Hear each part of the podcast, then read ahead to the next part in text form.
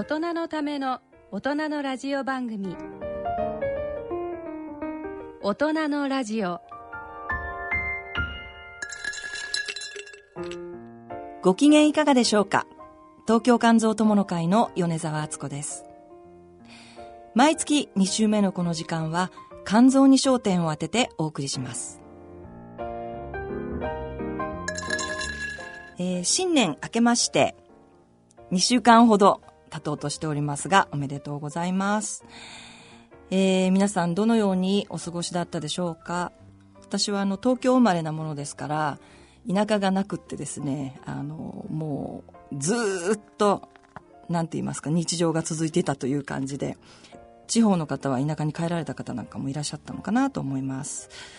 えっと、寒い時期ですけれども、まあ、この時期は、えー、たくさんのスポーツが観戦できますよね。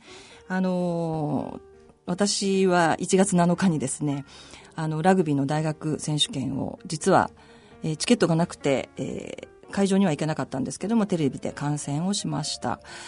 で、残念なことに、えー、我が母校明治は、えー、21対20という、う本当に僅差で、えー、帝京大学、まあ、帝京大学はもうずっと9連覇ですか、ものすごく強い、えー、ここのところずっと勝ち続けているチームですけれども、えー、またまた今年も帝京大学が優勝しました。で、スポーツと言いますとですね、私実は、あの、とても悲しいことがありまして、まあこれはもう皆さんもよくご存知だと思うんですけれども、星野千一さんが亡くなられました。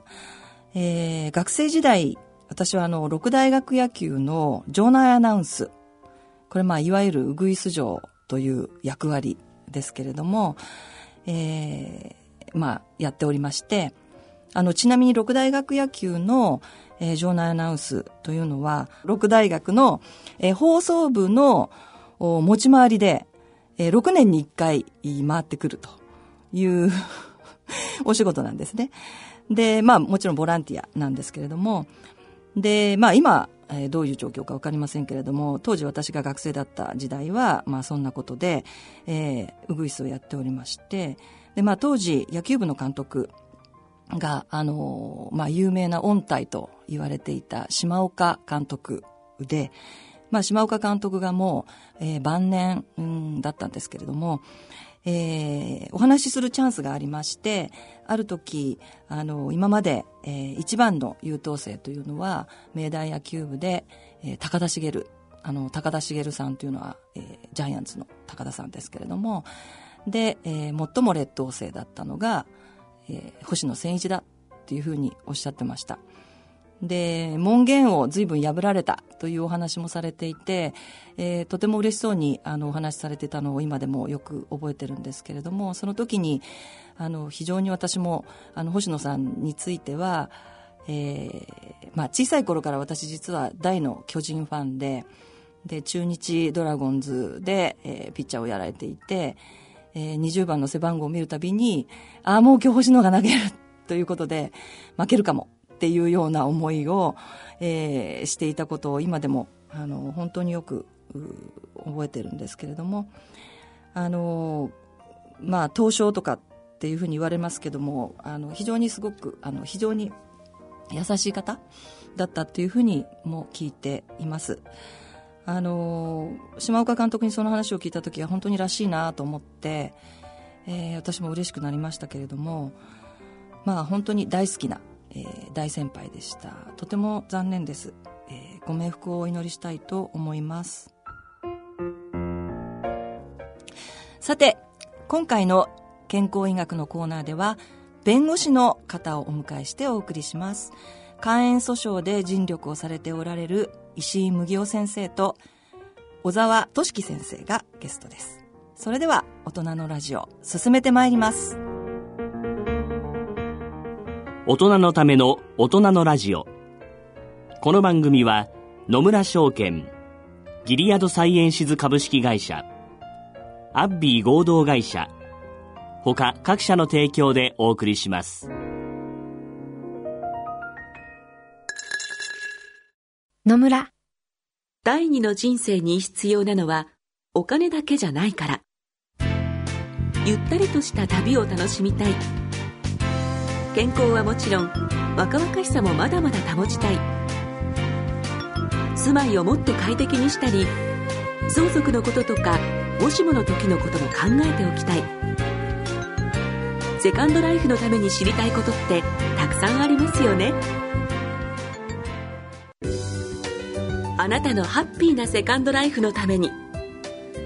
野村証券の本支店ではさまざまなスペシャリストを講師にお招きして野村のハッピーライフセミナーを開催しています。詳細はウェブで「野村のハッピーライフ」と検索してください。なお当セミナーではセミナーでご紹介する商品などの勧誘を行う場合があります。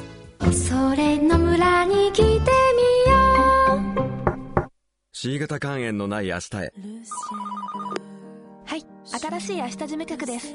あの私の家族が C 型肝炎なんですけど新しい治療法があるって聞いて。はい。最短12週間。飲み薬のみで治癒を目指せる治療法もあります。本当ですか？その治療はどこで？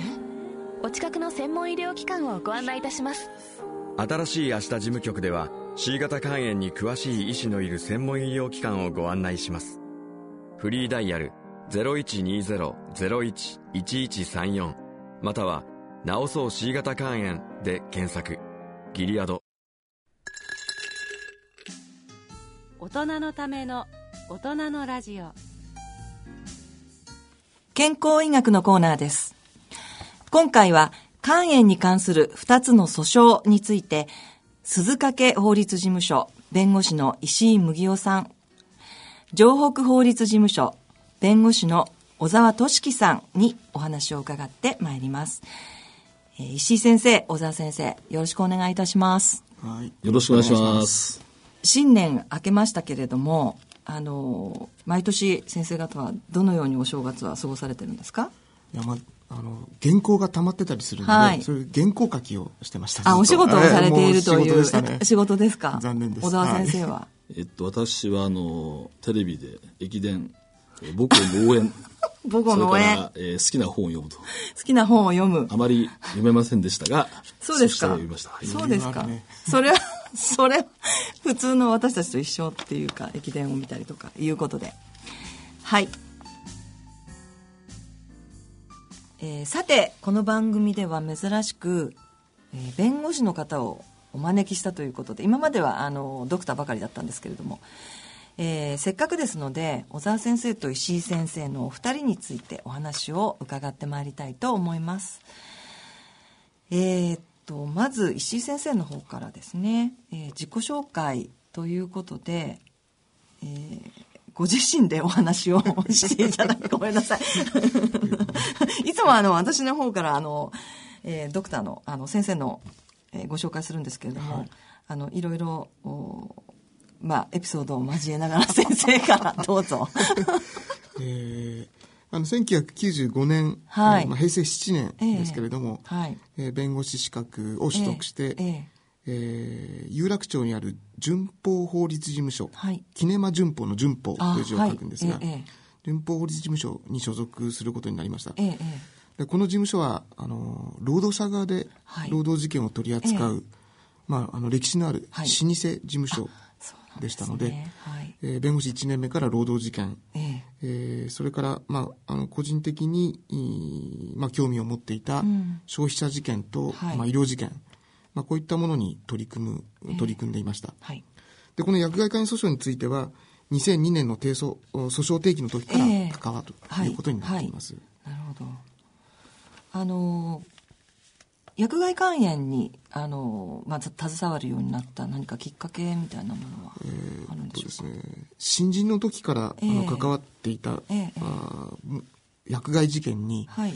えー薬害エイズ事件というものがありました。はい。えで血液製剤による感染という意味では、ええ。ええ。まあ、薬害肝炎事件と、全く同じ構造なんですね。ええ。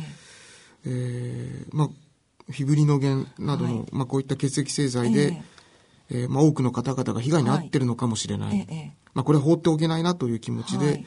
まあ、薬害薬害肝炎訴訟の弁護団に加わりました。なるほど。そうですか。今は先生は、えー主にどういったあ内容の？そうですね、さっきみあの3つの労働事件、ええ消費者事件、医療事件とはい。挙げましたけれども、ええええ。まあ、いずれも専門性が高くてですね、はい。え到底3つはできないとはい。いうことで、ええ。今はあの医療事件に軸足を置いて仕事をしています。あなるほどですね。はい。えっ、と先生のモットーは一言で言うと。そんなモットーというほどのものではないんですけれども、はい。あの仕事の上では先輩弁護士に言われた、えー依頼者に寄り添うということを、ええはい。まあ、あの常に念頭に置いてはいいます。わかりました。先生ご趣味は何でしょう？えー読書ですね。あ読書ですね。はい。はい。わ、かりました。ちょっと後でまた詳しく伺いたいと思います。では小沢先生ですが。はい。はいえっと、実は私も石井先生と同じ95年に弁護士になりまして、はい。えっと、城の北と書いて城北はい。法律事務所に、はい。えー入りまして、現在もそこにいます。あそうなんですね。池袋西口目の前にあるはい。事務所がありまして、もう何度も行きましたけど、ははい。い駅からすぐそば。この事務所もあの、まあ、労働事件なんかも多いんですが、ええいわゆる地域に根ざした、うん。あの地域事務所ということで、はいえー、池袋についていろんな事件をやっておりまして、はいはい。私もそういう意味ではいろんな事件をあの担当されてると。はいはい。その中で、まあ、大きなものとしては、ええ。あの弁護士1年目から、い。あの東京大気汚染訴訟というのがはい。実はありまして、ええええ。これが訴訟が始まる前から関わって、約10年間うん。携わって、でこの訴訟はあの最終的に和解で終わったんですけれども、はい。実はあの今東京都民の方であのええ。喘息を罹患されている方、はいあの医療費助成の条例というのがあって、はい。最近あの予算の関係で新規認定とはなくなってしまったんですけども、ええ。この条例を実は裁判の和解で作らせたと。あいうそうなんですね。だからこの裁判がなければあの条今の条例はない条例ができてないということはなんですね。でこれはその国とか東京都それから当時の首都高高速道路公団ですね、えええでそしてあのトヨタをはじめとする自動車メーカえーが、あのそれぞれお金を出し合って基金を作って、はい。でこの条例のあの医療費助成ををするための、えー財源にしたと。で東京都に条例を作ってもらったっていうようなそういう和解をやったんですねずいぶん大きなお仕事をはい、なですったと、それがあの一応一つ区切りがついたところで、ええええ。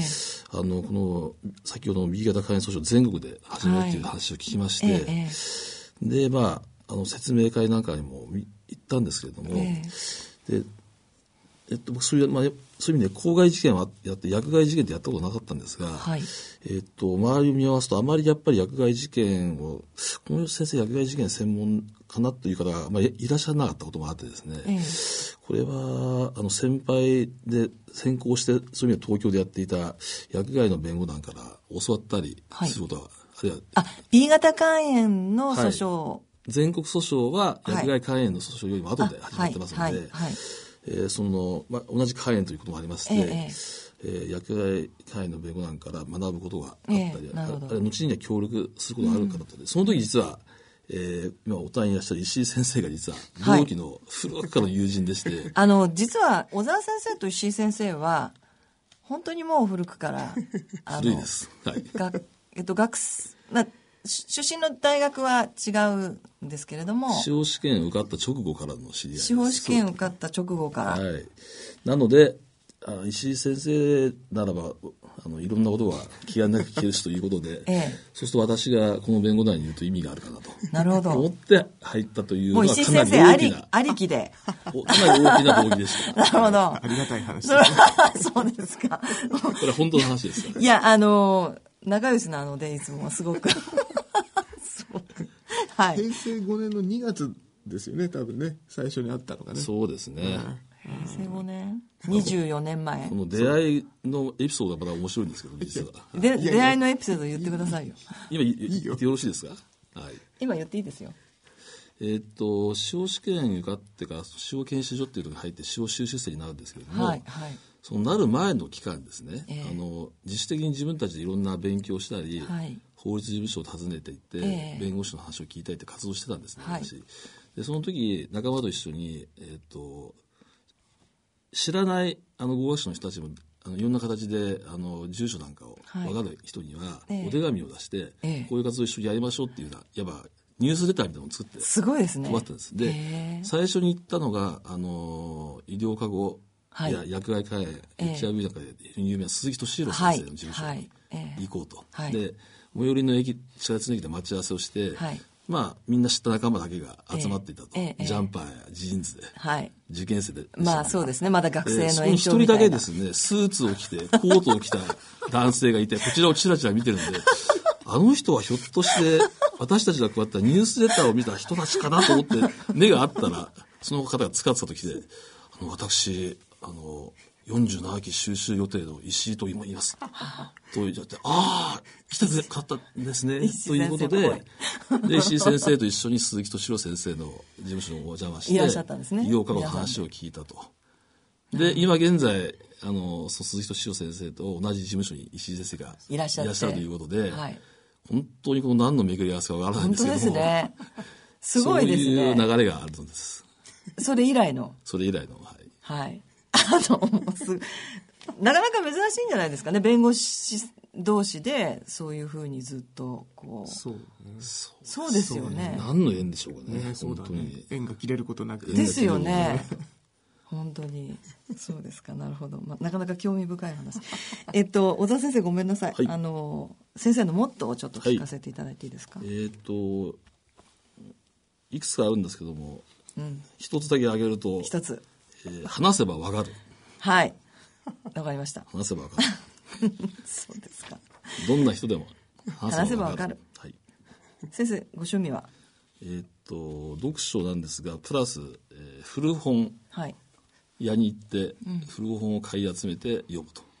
古本屋さんですねこ。れが趣味です。神保町あたりをふらふら。神保町早稲田。はい。あたりをふらふら。はい。ということですが、今、あの、伺った内容をちょっと掘り下げていきたいと思います。えっ、と、まずどっちから。まあ、石井先生も、小沢先生も、あの、読書。まあ、せ小沢先生は、読書というよりはふ古本探し？両方ですね。あ、ですか。はい。どういった、先生は、小沢先生はどういった本をよく？基本的には、あの、人文社会系で、はい。えーっと、こう言っちゃうとなんか偉そうなんですが、はい哲学思想関係とか、はい歴史とか、え政治学、社会学とか、えはい。えーそういったものが多いです。なるほど。石井先生はどういった本を？そうですね。もう乱読なので、ええそんな、あの、哲学は読みませんけれども、ええー推理小説も読みますし、はい歴史小説も読みますし、まあ、何でも読みますね。何でも。はいはい。わかりました。えっ、と、まあ、もっとちょっと、あの、二人に伺って、えっ、と、石井先生は依頼者に寄り添えということで、これは何かエピソードというか、ありますか？いや、まあエピソードってほどではないんですが、はい。あの、これはやはり先輩弁護士ええから、あの、の教えとはいいうことです。ええええで、まあ、依頼者に寄り添うというのは、うんまあ、依頼者を弁護士がぐいぐい引っ張るリードしすぎてもいけないし、ええええ逆にまあ依頼者が先に行ってしまって、弁護士が遅れを取ってもいけないという意味だというふうに受け止めています。はいあのさっき名前が出ましたけれど、ええ。僕のお師匠さんは、はい。えー鈴木敏郎弁護士で、え。え鈴木敏郎弁護士のさらにお師匠さんが、はい。えーもう亡くなりましたけれども、ええ。渡辺義雄弁護士はい。という方です。はい。でこの方が、えーまあ、医療過誤事件を、取り扱いについては、まあ、患者の心を心として、はい。ええ。えーそういう取り組み方をしなさいねというふうに教えてくれたというふうに聞いています。なるほど。それが、まあ、依頼者に寄り添うという意味だというふうに僕は受け止めています。な。るほど。そうすると今先生は医療事件を主に扱ってらっしゃるというそうことでですね。まあ言ってみれば患者に寄り添う。患者そうですね。患者被害者患者まあに寄り添おうと努力しているということです。なるほど。わかりました。小沢先生は話せばわかる。はい。これはどういった経験から導き出されたというか今一番、え今、その取り組んでいる B 型肝炎訴ええ訟でもですね、ーはい。えっと、その訴訟以外に、はい。あの先ほど申し上げましたいろんな活動がありまして、ええ。その中ではあの行政はい。や医療関係者の方も含めて、ええ。そうですね。国の肝炎対策っていうのがはい。そう進んでますけども、はいえそれについて私どもいろんな意見を言ったり、ええ。時にはあの協力をしたりとはい。いうことをやってるんですが、ええまあ、弁護士で裁判の相手だったその行政の方とかですね、ええええ。はい。場合によってはあの地方議会あるいは国会のさまざまな政党や会派ええの先生方と、そうですね。いろんな立場の方とはい。付き合っていろんなお話をしたり、はい。いろんな取り組みをする中でですね、すごく壁があるなと思われたようなはい。立場の人でも、はい。きちんと話をすれば、ええ。道理が通るんだっていうことをずーっとこの間経験してきたつもりです。で、あの患者同士もそうなんですよね。患者団体でもそうですし、あの、B 館の言語団の中でもそうで、いろんな考え方、いろんな方がいるんですけども、えやっぱり最後はきちんと話せば分かるんだっていうことが本当なんだなっていう最近思うようになりまして。えなるほど。で、いいいい話ですね。いろいろなことがあっても諦めずに話せば分かると思って、ポジティブですよね。そうですね頑張りたいなと。なるほどいう意味です。はい。話せばわかる。なるほど。わかりました。えー、そうですね。はい。えっ、と、なかなか、あの、弁護士さんからこう、お話を伺うっていうのも、機会がなかなかなくてですね。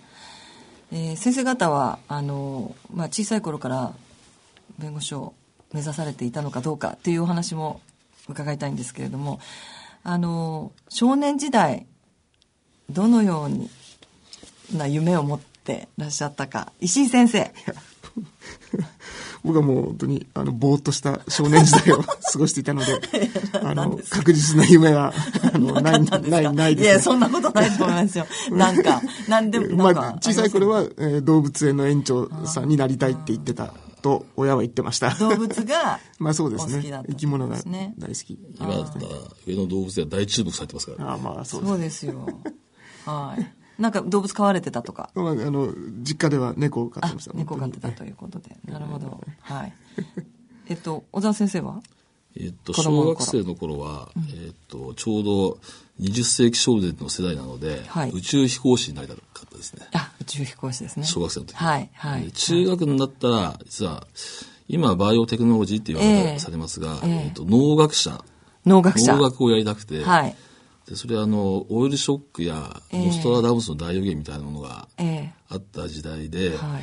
えー環境破壊、はい。あるいは人口爆発、ええええ食料危機で大変だろうと。はい。で、ここは一つ農学の勉強をして、ええ大量の食料増産に貢献しようと。それ中学生の時に考えてたんです思ってました。か マジですか？もう環境は、とにかくオイルショックで環境破壊が大変だし、すごいですにすごく関心があって、ノストラダムス。ノストダンスの大学もありましたしね。ありましたけど。映画も見に行きました。はい。え、そこから？そうですよ。いや、でもあれは本当にあの、実は、それこそ温暖化の問題から、はいはいオゾン層の破壊の問題から、当時からそういう、そういう温暖化の問題とかが、クあの、ローズアップされてノストダンスのましたか大予言というタイトルではありましたけども、ええそういう地球、いわば地球環境破壊のいろんな問題を取り上げたよくできた映画だったと思います。あ映画も見たんですね。映画見たんですね。まあ、それで、あの、まあ、農学者、まあ、まあ、バイオテクノロジーってことなんですね。今の言葉で言うとですね、そうですね当時はバイオテクノロジーっていう言葉はなかったと思います。ないね。あの、先生方と私はほぼ同じぐらいの世代なんですけども、やっぱり私が大学を受けたあたりも、あの、やっぱりバイオ、バイオって言って、農学部が非常に人気があった、はい、時代だったように記憶しておりますが、はい。あの、じゃあまあなぜですね、弁護士になられたかっていうことなんですけれども、えっ、と、じゃあ石井先生は何か、なえーあの、大学時代もぼーっと過ごしていたので。先生は東大の法学部を出られたということで。そうですね。明確な意思を持たずに生きてきました。でも法学部出られたっていうことはやっぱり、まあ周りも、そうですねすかね、弁護士になられる方もいっぱいいらっしゃったっていうことですね。そうですね。あの、周りに流されて、まあ、司法試験を受けてるうちに、なんとか合格できたというのが、まあ、本当のところだと思います。えっと、それは学生時代は法学部にいながら、司法試験を目指してたっていうわけではなかあったとの。そういう、はあの、姿勢ではなかったですね。授業はあまり真面目に受けてなかったですし。他に何かなろうと思ってたことはあるんですか？本当にぼーっとしてました。先生。そんなことないでしょ。本当ですか？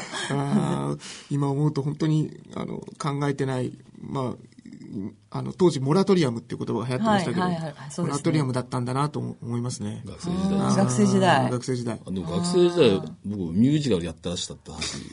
先生、石井先生。え、聞いたんですよそれは部活とかで？そこはノーコメントです。か？ミュージカ歌って踊って脚本書いてみた本当ですか本を書言いたんですか？脚本？え、すごい、そうなんだ。そうですか。えっ、と、じゃあ一曲と言いたいところですけれども、小沢先生。えっ、と、小沢先生は、えー早稲田大学のこれがまたなんと法学部ではなくって、ええ。政経学部はい、政経学部の政治学科政治学科。ですね。はい、なので、ええ。えっと、学生時代はもっぱら、えっとはい。政治学とか政治思想史とか、えはい。そんなような勉強をしてまして、はえー法律いわゆる民法とか刑法とかのええ。勉強は、まあ、していませんでした。はいはい。でまあ、卒業してからあの、まあ、就職をちゃんとしないで、ええ。まあ実家が商売やってましたので、はい。その実家の商売のお手伝いとかしながら、ええ。どうしようかな、はい。大学院にい目指そうかないろいろ考えたんですけども、はいはいたまたまあの、えーっと司法試験を目指している、ええ。あのグループに友人がいたりして、えええそこである有名な弁護士の話を聞いて、えはいはい。あ弁護士ってこんなにある意味自由で,、ん。で場合によっては社会に貢献できる活動もできるんだっていうふうに思いまして、えじゃあ司法試験をきちんとやってみようかなということで受け始めて、え。ーすあの幸い受かったと。それ二人でとも、ち石井ょっと。先生と出会うとこういうことですね。先ほどのお話に戻るわけですね。なかなか受からなかったからね、あの頃はね。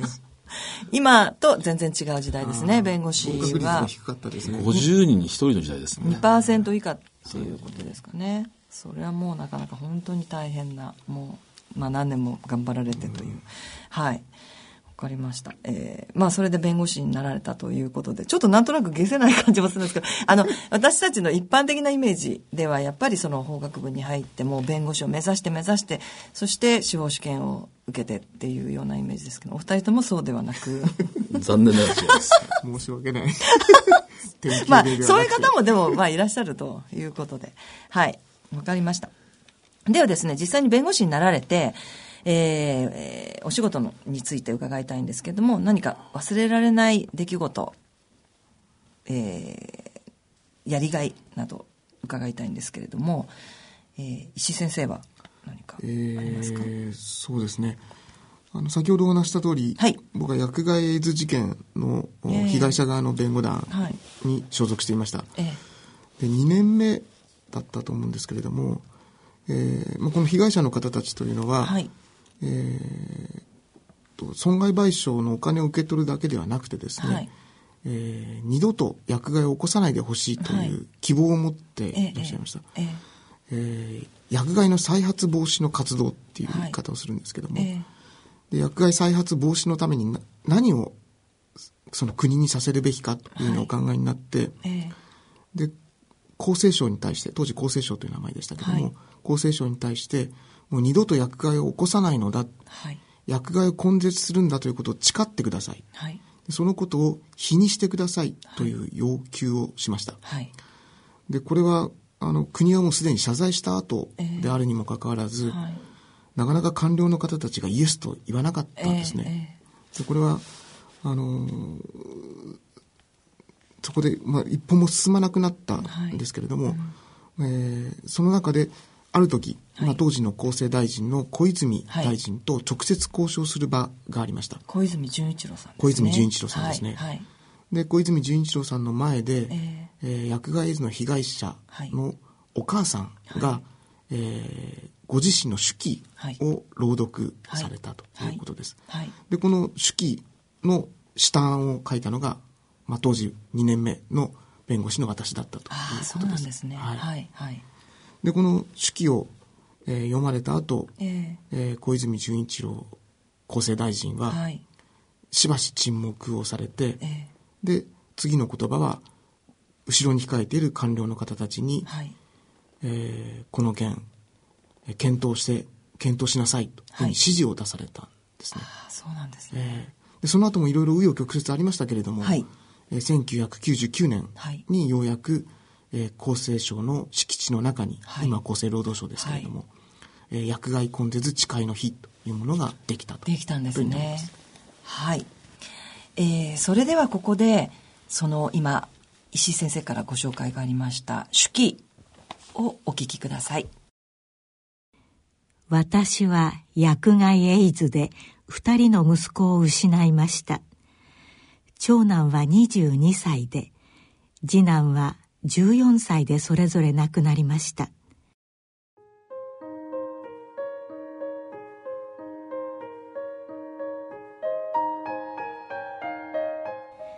二人は二つ違いの兄弟で小さい時は背中には次男を背負い右手で長男の手を引いて病院に通いました。私にとって二人が宝物でした。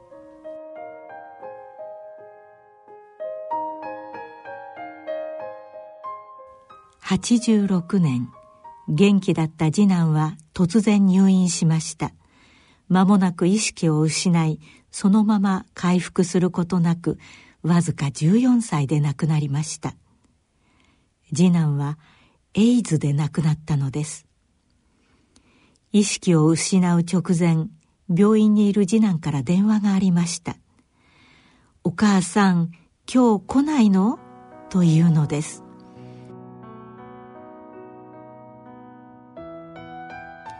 その頃は夫の会社の資金繰りが苦しく徹夜で仕事をする毎日だったので「ごめんね仕事で行けないの」と答えると次男は「お母さん大変だね早く来てね」と言って電話を切りました。その数時間後に意識を失ったのです。ですからこれが次男と交わした最後の会話になってしまいました。きっと心細くなって電話してきたのでしょう。すぐに駆けつけてやればよかった。悔やまれてなりません。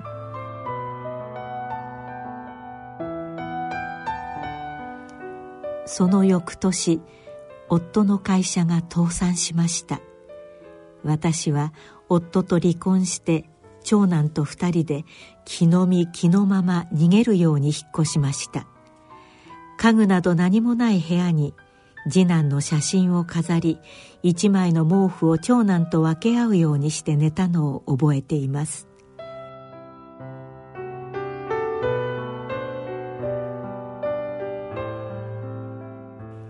しかしその生活は唐突に終わりを告げました。4年後の91年8月のことでした。長男が突然倒れたのです。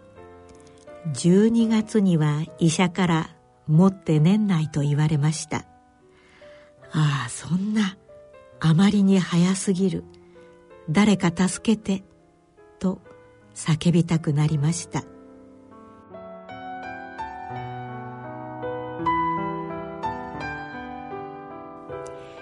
私は一りぼっちになってしまう。そんな私の胸の内を長男は知っていたのでしょう。それから一年入退院を繰り返しながら病気と闘い続けました。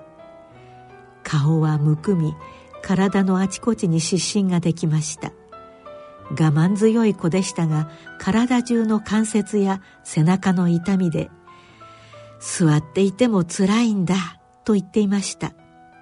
そして最後にはいくつもの病気を併発して亡くなりました。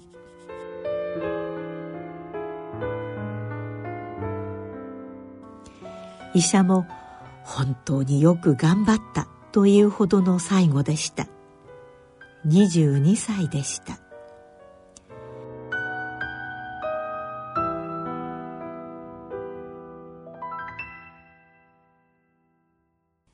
亡くなる3ヶ月ほど前のことです。私が病院に泊まった時明け方近くになって「畜生悔しい」とつぶやくのを聞きました。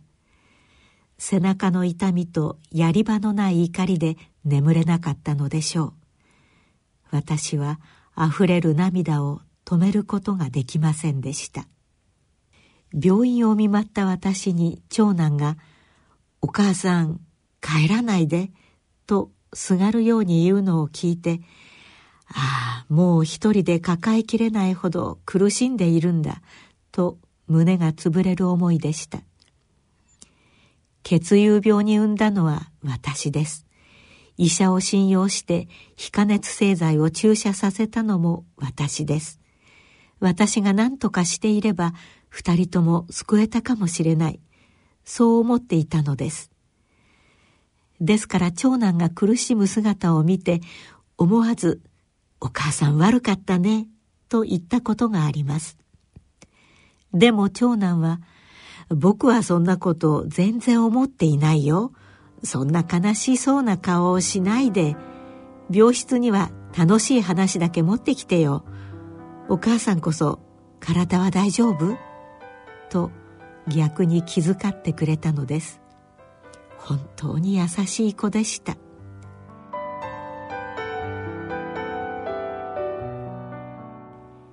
長男は気遅れすることなく挑戦のつもりで何でも頑張ってやってみると言っていました言った通りにスポーツも勉強もアルバイトも何でも手を抜かずにやっていました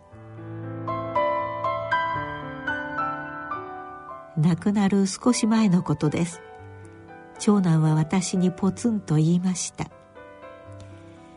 僕の生き方後悔していないよ。僕頑張ったよね。私はただただうなずくしかありませんでした。なぜ二人ともあんなに早く亡くならなければならなかったのでしょう。血友病だけなら他の人と同じように人生を十分に楽しめたはずです。息子たちはもっと生きていたいという思いを残して死んでいきました。二人の命を縮めた原因がどこかにあるはずです。それを必ず突き止めてください。そしてどうかそれを忘れないでほしいのです。皆さんには人事なのかもしれません。自分の痛みでなければ忘れるのは簡単です。でも忘れるにはあまりに大きな犠牲ではありませんか。息子たちの命をどうか無駄にしないでください。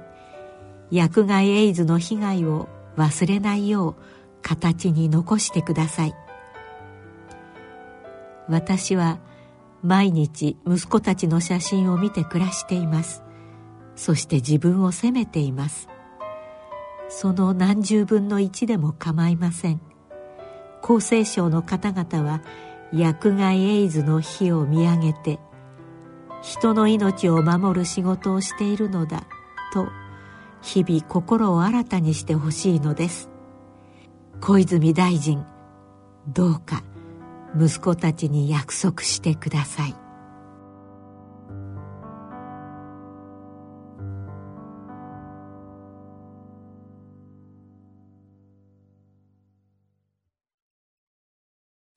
えー、では小沢先生、はい、何か忘れられないお仕事とかありますか？えー、っといくつかあるんですけども実は今、弁護士になって一番実はあの B 型肝炎の今訴訟それから原告団の活動に関わっていて、はいええ、ここに一番私はやりがいを感じています。あそうですか。はい。